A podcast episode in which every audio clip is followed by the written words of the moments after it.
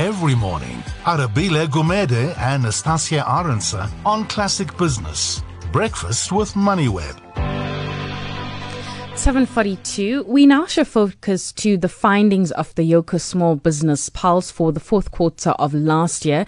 And some of the key findings include that uh, despite the third quarter and the fourth quarter downturn in the business confidence overall, uh, small businesses remain optimistic with an overall uh, pulse score of 32. But to talk to us about the findings of it is uh, Matthew Brownell, who is the head of brand marketing at uh, Yoco. Matthew, thank you so much for your time this morning. I mean, we've had you guys, uh, I think a couple of months ago in our entrepreneurship feature, we had the founders on. But let's talk about this pulse. Why the need to create a small business pulse? Thank you for the opportunity. I mean, I think the core reason why we created it is because our customers, we have about 35,000 of them across the country, um, 85% of which uh, have turnovers of less than a million rand.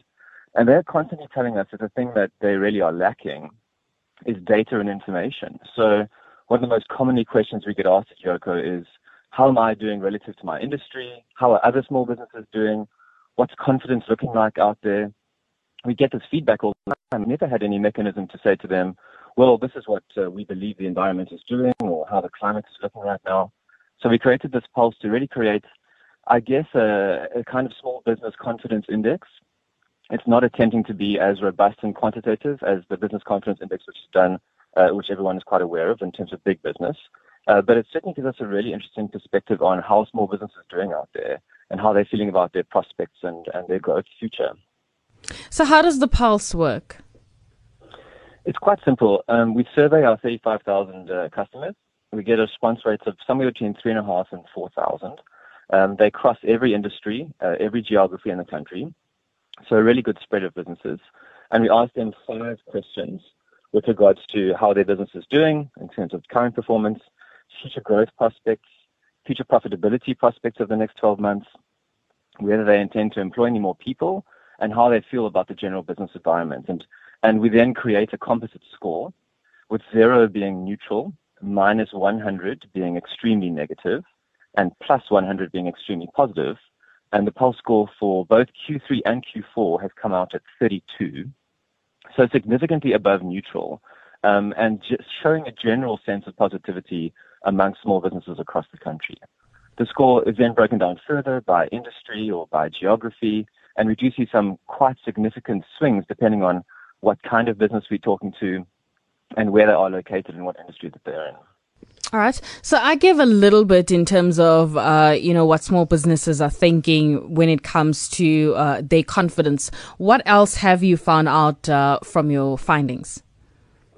I think one of the most interesting things for us is that the most positive businesses, those that feel that their growth prospects um, are have the have the biggest chance of success, tend to be the smaller businesses with the smaller number of employees that is where there is uh, quite a significant degree of positivity. I mean, businesses that are sort of less than a year old and employ two people or less gave us a score of uh, 42 in the last quarter, whereas businesses that are greater than seven years old, uh, the score was all the way down to 22.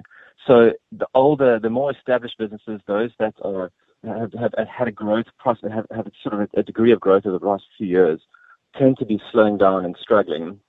Whereas the newer businesses are certainly telling us that they expect to grow fastest and that they are looking to employ more people, which is a super positive thing to see. Um, we also see between Q3 and Q4 certain industries showing significant spikes, like as you'd expect, travel and tourism, uh, significantly more positive after what seems like a pretty good uh, quarter four for them.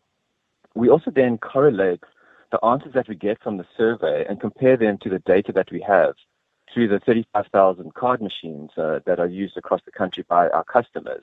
And we did see that in Q4, on, a, on the same base from year to year, quite a significant increase in sales um, through the credit card machines that we provide, uh, a 10.7% uplift, which was quite a lot bigger than the Q3 number of 5.3%. So we are seeing some really interesting insights and data coming through. We also do do a deep dive every quarter into one aspect of business that is particularly interesting. Uh, this one was on the use of technology amongst small businesses, which also showed some quite fascinating insights uh, which we weren't aware of. Matthew, unfortunately, we are running out of time, but we definitely would love to have you guys back on the show just to get into the aspects around small businesses and the adoption rate for technology. But that is Matthew Brownell, who is the head of brand marketing at Yoco, talking about their small business pulse.